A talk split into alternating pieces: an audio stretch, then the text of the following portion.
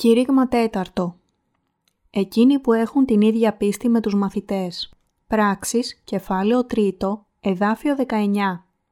Μετανοήσατε λοιπόν και επιστρέψατε, δια να εξαλειφθώσει αμαρτίες σας, δια να έλθωση κερία αναψυχής από της παρουσίας του Κυρίου. Κοιτάζοντας τους μαθητές του Ιησού Χριστού, η έκσταση της πίστης τους όταν είχαν την εγκατοίκηση του Αγίου Πνεύματος ήταν σαφώς διαφορετική από την πίστη τους όταν δεν την είχαν. Η σάρκα τους δεν φαινόταν καθόλου διαφορετική. Όταν όμως έλαβαν το Άγιο Πνεύμα, οι ζωές τους άλλαξαν εντελώς από το φως του Ιησού Χριστού. Η πόλη όπου ζω έχει όμορφα βουνά και λίμνες. Κοιτάζοντας ένα τόσο όμορφο τοπίο, γεμίζω με ικανοποίηση και σκέφτομαι ότι δεν μπορώ παρά να ευχαριστήσω τον Κύριο για τη δημιουργία Του.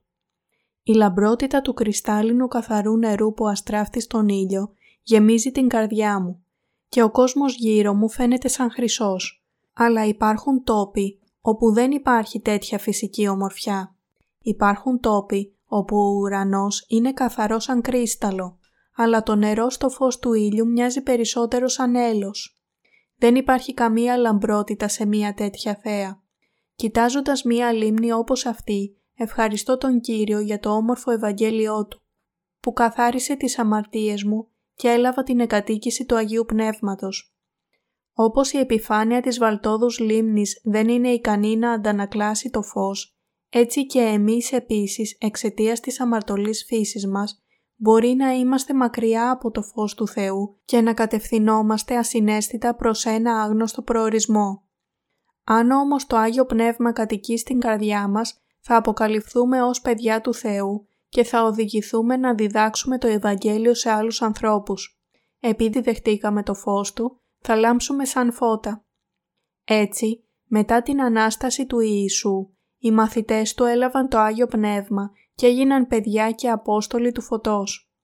Το φως του Αγίου Πνεύματος είναι μία μεγάλη ευλογία για όλους και γι' αυτό περισσότεροι άνθρωποι θέλουν να λάβουν το Άγιο Πνεύμα.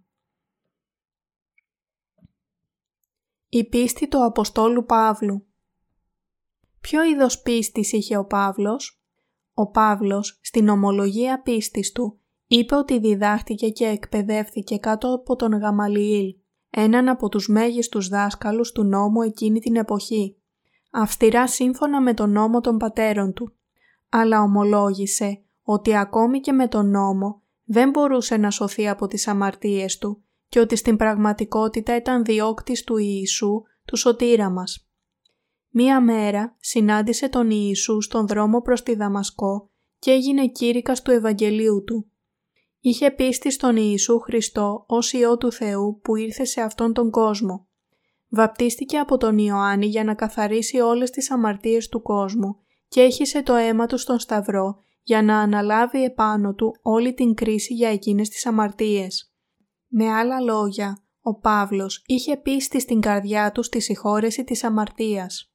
Οι μαθητές του Ιησού πίστευαν ότι το βάπτισμα του Ιησού από τον Ιωάννη και το αίμα του στον Σταυρό ήταν για να τους συγχωρέσει από όλες τις αμαρτίες τους. Ο Παύλος μοιραζόταν την ίδια πίστη με τους μαθητές του και για αυτό σώθηκε από όλες τις αμαρτίες του. Ο Παύλος είπε στην επιστολή προς Γαλάτας, κεφάλαιο 3, εδάφιο 27 «Επειδή όσοι ευαπτίστητε εις Χριστόν, Χριστόν ενεδίθητε» και ομολόγησε την πίστη του στο βάπτισμα του Ιησού ως σωτηρία του. Επίσης, ο Πέτρος είπε στην Α Πέτρου, κεφάλαιο 3, εδάφιο 21, του οποίου αντίτυπον όν το βάπτισμα, σώζει και ημάς την σήμερον, ουχή αποβολή της ακαθαρσίας της αρκός, αλλά μαρτυρία της αγαθής συνειδήσεως εις Θεόν, δια της Αναστάσεως του Ιησού Χριστού. Και με αυτό το στίχο περιέγραψε το όμορφο Ευαγγέλιο του βαπτίσματος του Ιησού. Οι μαθητές του Ιησού πίστευαν ότι το βάπτισμά του από τον Ιωάννη καθάρισε όλες τις αμαρτίες του κόσμου. Συγχωρέθηκαν για τις αμαρτίες τους και πιστεύοντας σε αυτήν την αλήθεια δεν ήταν πλέον κάτω από την κατάρα του νόμου. Πίστευαν και στο βάπτισμα του Ιησού και στο αίμα τους στον Σταυρό. Είναι φανερό ότι αυτή η πεποίθηση ήταν απαραίτητη για τα σωστά προσόντα των μαθητών. Στις πράξεις κεφάλαιο 1, εδάφια 21 έως 22 λέει «Πρέπει λοιπόν εκ των ανδρών, ή την εσυνήλθον με θυμών καθόλων των καιρών, καθόν εισήλθε και εξήλθε προς ημάς ο Κύριος Ιησούς.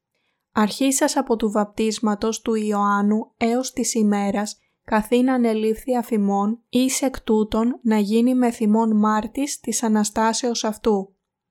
Το να γίνεις μαθητής του Ιησού άρχιζε με την πίστη στο βάπτισμα του Ιησού από τον Ιωάννη.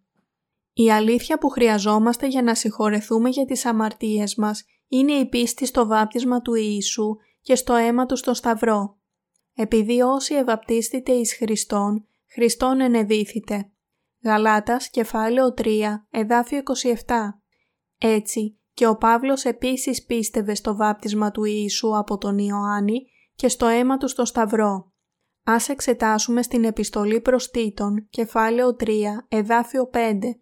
Ουχή εξέργων δικαιοσύνης τα οποία επράξαμεν ημείς, αλλά κατά το έλεος αυτού έσωσεν ημάς δια λουτρού παλιγενεσίας και ανακαινήσεως του Αγίου Πνεύματος. Εδώ η φράση λουτρό παλιγενεσίας σημαίνει ότι όλες οι αμαρτίες του κόσμου καθαρίστηκαν όταν ο Ιησούς βαπτίστηκε. Έτσι, αν θέλετε να συγχωρεθείτε για τις αμαρτίες σας, πρέπει να πιστέψετε στο όμορφο Ευαγγέλιο που λέει ότι οι αμαρτίες σας μεταβιβάστηκαν στον Ιησού με το βάπτισμά του από τον Ιωάννη. Ο λόγος που ο Ιησούς έχισε το αίμα του μέχρι θανάτου ήταν επειδή είχε αναλάβει όλες τις αμαρτίες μας με το βάπτισμα που έλαβε από τον Ιωάννη. Η πίστη σε αυτό το γεγονός είναι αρκετή για να λάβεις την εγκατοίκηση του Αγίου Πνεύματος. Ο Παύλος ομολόγησε ότι και αυτός επίσης πίστευε στο βάπτισμα του Ιησού από τον Ιωάννη και στο αίμα του στο Σταυρό. Ας εξετάσουμε την επιστολή προς Εβραίους, κεφάλαιο 10, εδάφια 21 έως 22 που λέει «Και έχοντες ιερέα μέγαν επί των οίκων του Θεού, ας πλησιάζομεν με τα αληθινής καρδίας εν πληροφορία πίστεως, έχοντες τα καρδίας ημών και καθαρμένας από συνειδήσεως πονηράς και λελουμένοι το σώμα με είδωρ καθαρών. Εδώ το λελουμένοι με είδων καθαρών αναφέρεται στο βάπτισμα του Ιησού από τον Ιωάννη που καθάρισε όλες τις αμαρτίες της ανθρωπότητας. Επομένως, και στην Παλαιά και στην Καινή Διαθήκη μπορούμε να διαπιστώσουμε ότι τα βασικά μέρη του όμορφου Ευαγγελίου είναι το βάπτισμά του και ο θάνατός του στον Σταυρό. Και εσείς επίσης πρέπει να έχετε την ίδια πίστη με τον Παύλο. Σήμερα, οι περισσότεροι χριστιανοί πιστεύουν σε Αυτόν μάταια, χωρίς να ξέρουν πως όταν ο Ιησούς βαφτίστηκε, καθαρίστηκαν όλες οι αμαρτίες του κόσμου. Μερικοί θεολόγοι υποστηρίζουν ότι οι ίδιοι οι άνθρωποι πρέπει να βαπτιστούν στο νερό για να συγχωρεθούν για τις αμαρτίες τους. Αυτός ο ισχυρισμός γίνεται προφανώς χωρίς τη γνώση του αληθινού και όμορφου Ευαγγελίου του Ήδατος και του Πνεύματος, όπως περιγράφεται στη βίβλο. Οι αμαρτίες μας δεν μπορούν να συγχωρεθούν μόνο με την τελετή όταν βαφτιζόμαστε στο νερό. Η πίστη στο βάπτισμα και στο αίμα του Ιησού μας καθαρίζει από όλες τις αμαρτίες μας. Μόνο όσοι πιστεύουν στο όμορφο Ευαγγέλιο συγχωρούνται για τις αμαρτίες τους και με πίστη στο αίμα Του έχουν εξοφλήσει όλη την τιμωρία τους. Μόνο όσοι έχουν αυτήν την πίστη μπορούν να λάβουν το Άγιο Πνεύμα. Ας πλησιάζομεν με τα αληθινής καρδίας, εν πληροφορία πίστεως, έχοντες τα σκαρδίας ημών και καθαρμένας από συνειδήσεως πονηράς και λελουμένη το σώμα με είδωρ καθαρών. Εβραίους κεφάλαιο 10, εδάφιο 22 Ο συγγραφέας της επιστολής προς Εβραίους μας λέει να πλησιάζουμε τον Θεό με αληθινή καρδιά, με πλήρη βεβαίωση πίστης. Πρέπει και εσείς επίσης να πλησιάζετε σε Αυτόν με αληθινή καρδιά και πλήρη βεβαίωση πίστη στο όμορφο Ευαγγέλιο. Σήμερα οι χριστιανοί ελπίζουν ειλικρινά να λάβουν την εγκατοίκηση του Αγίου Πνεύματος. Αλλά το Άγιο Πνεύμα κατοικεί μόνο σε εκείνους που οι αμαρτίες τους έχουν συγχωρεθεί. Πολλοί δεν το ξέρουν αυτό και γι' αυτό θέλουν να λάβουν το Άγιο Πνεύμα χωρίς πίστη στο όμορφο Ευαγγέλιο του βαπτίσματος και του αίματος του Ιησού. Όσοι πιστεύουν στον Ιησού αλλά δεν πιστεύουν στο βάπτισμά Του και στο αίμα Τους στον Σταυρό, δεν μπορούν να λάβουν το Άγιο Πνεύμα. Ο λόγος είναι ότι δεν έχουν καθαρές καρδιές. Ο Παύλος πίστευε στο βάπτισμα του Ιησού και στο αίμα Του στον Σταυρό και γι' αυτό έλαβε το Άγιο Πνεύμα. Επιπλέον, διέδωσε αυτήν την πίστη και διώχτηκε σαν να ήταν ερετικός. Επειδή όμως το Άγιο Πνεύμα κατοίκησε στην καρδιά του, μπορούσε να διαδώσει το Ευαγγέλιο του Ήδατος και του Πνεύματος μέχρι το θάνατό του. Τα πάντα δύναμε δια του ενδυναμούντος με Χριστού. Φιλιππισίους κεφάλαιο 4, εδάφιο 13. Χάρη στην εκατοίκηση του Αγίου Πνεύματος, υπηρέτησε τον Θεό και έζησε κάτω από την προστασία του Αγίου Πνεύματος, έως ότου ανέβηκε στον Θεό. Μόνο όσοι έχουν την ίδια πίστη με τον Παύλο μπορούν να λάβουν το Άγιο Πνεύμα. Ας εξετάσουμε την πίστη του Παύλου. Στην επιστολή προς Κολοσαΐς, κεφάλαιο 2, εδάφιο 12, λέει «Συνταφέντες με ταυτού εν το βαπτίσματι, δια του οποίου και συνανέστησε δια της πίστεως της ενεργείας του Θεού, ως της ανέστησεν αυτόν εκ των νεκρών. Συγχωρέθηκε για όλες τις αμαρτίες του με πίστη στον Ιησού που βαπτίστηκε από τον Ιωάννη.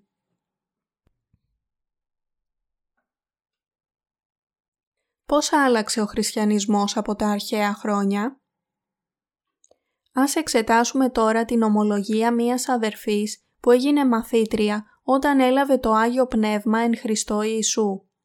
Μεγάλωνα, αλλά δεν μπορούσα να κάνω παιδί. Έτσι πήγαινα από τη μία εκκλησία στην άλλη εκκλησία για να λάβω την ευλογία του μέσω της προσευχής. Ακόμα και όταν ήμουν μόνη στο σπίτι, προσευχόμουν τουλάχιστον μία ή δύο ώρες για ένα παιδί και αυτό το θρησκευτικό μοντέλο έγινε μέρος της καθημερινής μου ζωής. Ζώντας αυτό το είδος θρησκευτική ζωής από μόνη μου, συνάντησα μία ηλικιωμένη γυναίκα. Μου είπε πως αν ήθελα να ζητήσω από τον Θεό ένα παιδί, έπρεπε να δοκιμάσω να δεχτώ την προσευχή της τοποθέτησης των χεριών από αυτήν.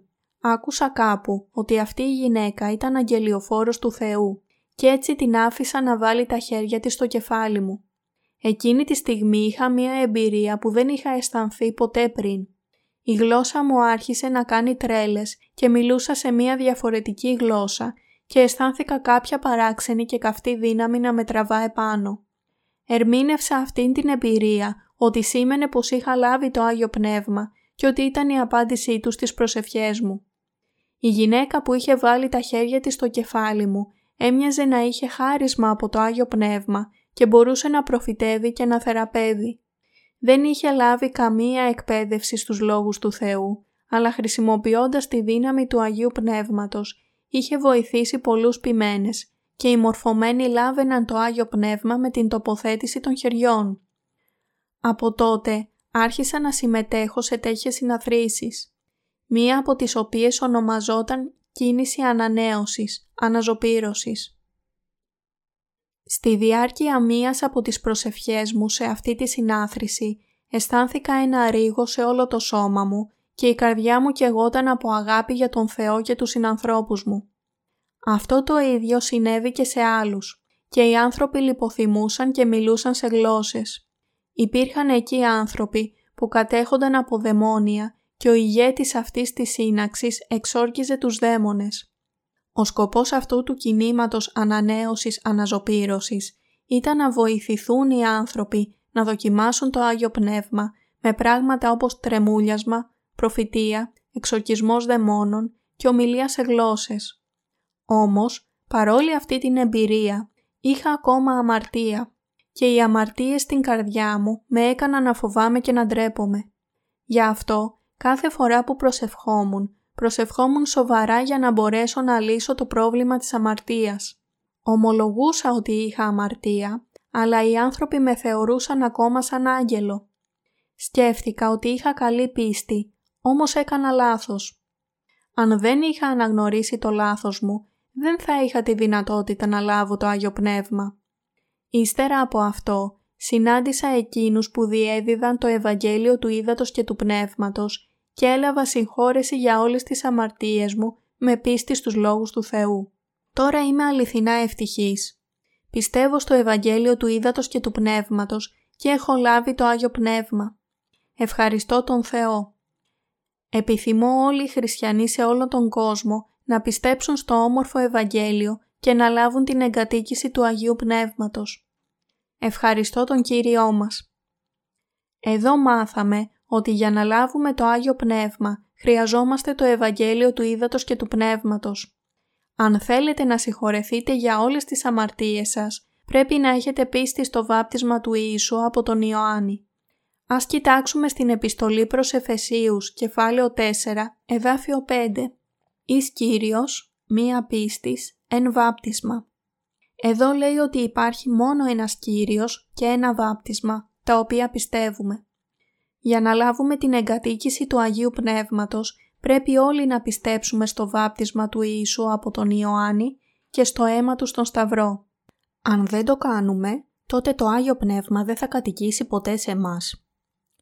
Κάποτε υπήρχαν μερικοί άνθρωποι που δίδασκαν και πίστευαν ότι το κίνημα αγιασμού και αγνότητας θα τους βοηθούσε να λάβουν το Άγιο Πνεύμα. Ωστόσο, νομίζετε ότι το Άγιο Πνεύμα κατοικεί σε εμάς εάν ενωθούμε με μία τέτοια κίνηση; Έχετε λάβει το Άγιο Πνεύμα λόγω του κινήματος αγιασμού και αγνότητας; Αν ήταν δυνατό, τότε θα ήσασταν σοφοί για να κρατήσετε την πίστη. Αν όμως το Άγιο Πνεύμα ήρθε σε εσάς για αυτό το λόγο, τότε ο Ιησούς δεν θα έπρεπε να έρθει κάτω και να μας σώσει από τις αμαρτίες μας και δεν θα έπρεπε να βαπτιστεί από τον Ιωάννη, ούτε να πεθάνει στον Σταυρό. Η λήψη της εγκατοίκησης του Αγίου Πνεύματος είναι δώρο από την πίστη στο Ευαγγέλιο του βαπτίσματος και του αίματος του Ιησού που σας έφερε τη συγχώρεση για τις αμαρτίες σας. Η εγκατοίκηση του Αγίου Πνεύματος είναι δώρο που χορηγείται σε εκείνους που οι αμαρτίες τους έχουν καθαριστεί και έχουν συγχωρεθεί από το αληθινό Ευαγγέλιο. Αυτές τις μέρες, μεταξύ εκείνων που ασχολούνται με το κίνημα ανανέωσης αναζωπήρωσης, υπάρχουν μερικοί που πιστεύουν ότι οι εξαντλητικές προσευχές μετάνοιας μπορούν να τους βοηθήσουν να λάβουν το Άγιο Πνεύμα. Λένε πως κι αν ακόμα κάποιος έχει αμαρτία στην καρδιά του, αν προσευχηθεί για μετάνοια, τότε θα λάβει το Άγιο Πνεύμα. Η πεντηκοσιανή χαρισματική κίνηση που έχει απλωθεί σε όλο τον κόσμο άρχισε στις Ηνωμένες Πολιτείες στα 1800. Αυτή η κίνηση προέκυψε μετά από τη βιομηχανική επανάσταση, όταν κατέρευσαν οι ηθικοί και τα ήθη ανθρώπων. Η κίνηση έφτασε στο απόγειό της όταν πολλές ανθρώπινες καρδιές είχαν απελπιστεί εξαιτίας της μεγάλης οικονομικής κρίσης. Από τότε η πίστη που βασιζόταν στους λόγους του Θεού υποχώρησε και μία νέα θρησκευτική κίνηση άρχισε να αυξάνεται. Ήταν το πεντηκοσιανό χαρισματικό κίνημα που στόχευε σε φυσικές εμπειρίες του Αγίου Πνεύματος. Βλέποντας τα έργα του Θεού με τα μάτια και δοκιμάζοντας τη δύναμη των λόγων του Θεού με το σώμα και το μυαλό. Όμως, ένα σοβαρό ελάττωμα σε αυτήν την κίνηση είναι ότι απομακρύνει τους πιστούς από τους λόγους του Θεού και υπάρχει σαν μία θρησκεία που επιδιώκει σωματικές ευλογίες. Κατά συνέπεια, οι πιστοί αυτής της νέας κίνησης έγιναν συνήγοροι του σαμανισμού. Ακόμα και σήμερα, εκείνοι που ασχολούνται στην πετικοσιανή χαρισματική κίνηση πιστεύουν ότι αν κάποιος έχει πίστη στον Ιησού θα είναι πλούσιος. Οι ασθένειές του θα θεραπευτούν. Θα ακμάζει σε όλα. Θα λάβει το Άγιο Πνεύμα και θα μιλήσει σε γλώσσες και θα έχει τη δύναμη να θεραπεύσει άλλους. Η πεντηκοσιανή χαρισματική κίνηση έχει διαδοθεί σε όλο τον κόσμο. Αυτή η κίνηση έχει γίνει εμπόδιο στην πίστη των ανθρώπων στο όμορφο Ευαγγέλιο και τη δυνατότητά τους να λάβουν την εγκατοίκηση του Αγίου Πνεύματος. Ο σύγχρονος χριστιανισμός δημιουργήθηκε πάνω στις πεπιθήσεις του Λούθυρου και του Καλβίνου πριν περίπου 500 χρόνια. Αλλά μέσα στα πλαίσια του χριστιανισμού η βιβλική μελέτη της εγκατοίκησης του Αγίου Πνεύματος δεν στηρίζεται σταθερά. Το πρόβλημα είναι ότι από την αρχή του σύγχρονου χριστιανισμού οι περισσότεροι χριστιανοί έχουν πιστέψει στον Ιησού χωρίς αναγνώριση της σημασίας του βαπτίσματός του και του θανάτου του στον Σταυρό. Τα πράγματα έγιναν χειρότερα. Οι άνθρωποι άρχισαν να τονίζουν λανθασμένα δόγματα του χριστιανισμού και να υπογραμμίζουν μόνο τις σωματικές εμπειρίες. Όλοι οι χριστιανοί πρέπει να πιστέψουν στο όμορφο Ευαγγέλιο που λέει ότι ο Ιησούς βαφτίστηκε από τον Ιωάννη για να λάβει όλες τις αμαρτίες του κόσμου και ότι σταυρώθηκε για να κριθεί για εκείνες τις αμαρτίες. Αυτή η πίστη θα σας κάνει να λάβετε το Άγιο Πνεύμα. Η αιτία που ο χριστιανισμός έχει γίνει τόσο άγωνο σήμερα είναι ότι οι άνθρωποι τείνουν να αγνοούν την αλήθεια του βαπτίσματος που έλαβε ο Ιησούς από τον Ιωάννη και του αίματος του στον Σταυρό. Ο Ιησούς μας λέει να μάθουμε την αλήθεια. Η πίστη στο βάπτισμα του Ιησού από τον Ιωάννη και στο αίμα του στον Σταυρό σημαίνει να πιστεύουμε στο Ευαγγέλιο του Ήδατος και του Πνεύματος. Αν θέλετε να λάβετε το Άγιο Πνεύμα, τότε πιστέψτε πως όταν ο Ιησούς βαπτίστηκε, οι αμαρτίες σας μεταβιβάστηκαν σε Αυτόν και ότι το αίμα Του ήταν η κρίση και η συγχώρεση για όλες τις αμαρτίες σας. Τότε θα λάβετε το Άγιο Πνεύμα. Πολλοί χριστιανοί πιστεύουν μόνο στο αίμα του Ιησού ως το Ευαγγέλιο της λύτρωσης. Αλλά μπορείτε εσείς που πιστεύετε μόνο στο αίμα Του να ελευθερωθείτε από την αμαρτία; Μπορείτε. Εάν νομίζετε ότι αυτό μπορεί να συμβεί, ίσως έχετε ασαφή γνώση της αληθινής έννοιας του βαπτίσματος του Ιησού. Σε αυτή την περίπτωση υπάρχει ακόμα αμαρτία στην καρδιά σας. Μόνο όταν συνδέσετε το βάπτισμα και το αίμα του Ιησού ως μία πίστη, μπορείτε να σωθείτε από τις αμαρτίες σας και να λάβετε το Άγιο Πνεύμα. Η βίβλος λέει ότι αυτό είναι το μόνο αληθινό Ευαγγέλιο που μας βοηθά να υπερνικήσουμε τον κόσμο. Και τρεις είναι οι μαρτυρούντες εν τη γη, το πνεύμα και το είδωρ και το αίμα. Και οι τρεις ούτοι αναφέρονται εις το εν. Α Ιωάννου, κεφάλαιο 5, εδάφιο 8. Επομένως, πρέπει να ξέρουμε ότι στην επιθυμία του να μας σώσει από τις αμαρτίες μας, ο Θεός ήθελε πρώτα να βαφτίσει ο Ιωάννης τον Ιησού και έπειτα αυτός να σταυρωθεί.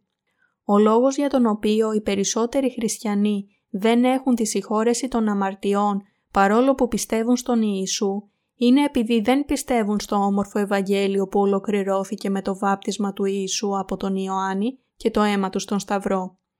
Όσοι πιστεύουν σε αυτά τα δύο πράγματα θα συγχωρεθούν για τις αμαρτίες τους και το Άγιο Πνεύμα θα κατοικήσει στις καρδιές τους. Όταν οι άνθρωποι αναγνωρίζουν ότι οι αμαρτίες τους έχουν καθαριστεί, οι καρδιές τους γίνονται ειρηνικές και γενναιόδορες όπως το ήσυχο νερό. Τη στιγμή που το Άγιο Πνεύμα κατοικεί στην καρδιά κάποιου, η ειρήνη ρέει σαν ποταμός μέσα και έξω από την καρδιά του. Συναντάμε τον Κύριό μας με πίστη σε αυτήν την αλήθεια και περπατώντας με το Πνεύμα καθώς διαδίδουμε το Ευαγγέλιο της λήψης του Αγίου Πνεύματος. Οι καρδιές μας δεν είχαν ποτέ πριν αυτό το είδος ειρήνης. Από τότε που αρχίσαμε να πιστεύουμε στο Ευαγγέλιο του Ήδατος και του Πνεύματος, οι ζωές μας γίνονται γαλήνιες και οι καρδιές μας γίνονται τέλεια χαρούμενες. Δεν μπορούμε να απομακρυνθούμε από αυτό το όμορφο Ευαγγέλιο. Το Άγιο Πνεύμα είναι πάντα στις καρδιές μας, προτρέποντάς μας να διαδώσουμε τον Λόγο Του και επιτρέπει στους ανθρώπους που πιστεύουν σε αυτό να λάβουν το Άγιο Πνεύμα. Επειδή πιστέψαμε στο όμορφο Ευαγγέλιο του βαπτίσματος και του αίματος του Ιησού στον Σταυρό, ευλογηθήκαμε με το Άγιο Πνεύμα. Τώρα, για να λάβετε το Άγιο Πνεύμα, πρέπει να έχετε πίστη στο βάπτισμα του Ιησού και του αίματος του στον Σταυρό. Είναι σημαντικό ότι οι άνθρωποι σε όλο τον κόσμο ασκούν πίστη στον Λόγο του Θεού, αναγνωρίζοντας ότι ο Ιησούς βαπτίστηκε από τον Ιωάννη για να αναλάβει όλες τις αμαρτίες του κόσμου και ότι πέθανε στον Σταυρό για να κριθεί για τις αμαρτίες αυτές. Όταν το κάνουν αυτό, λαβαίνουν τελικά το Άγιο Πνεύμα.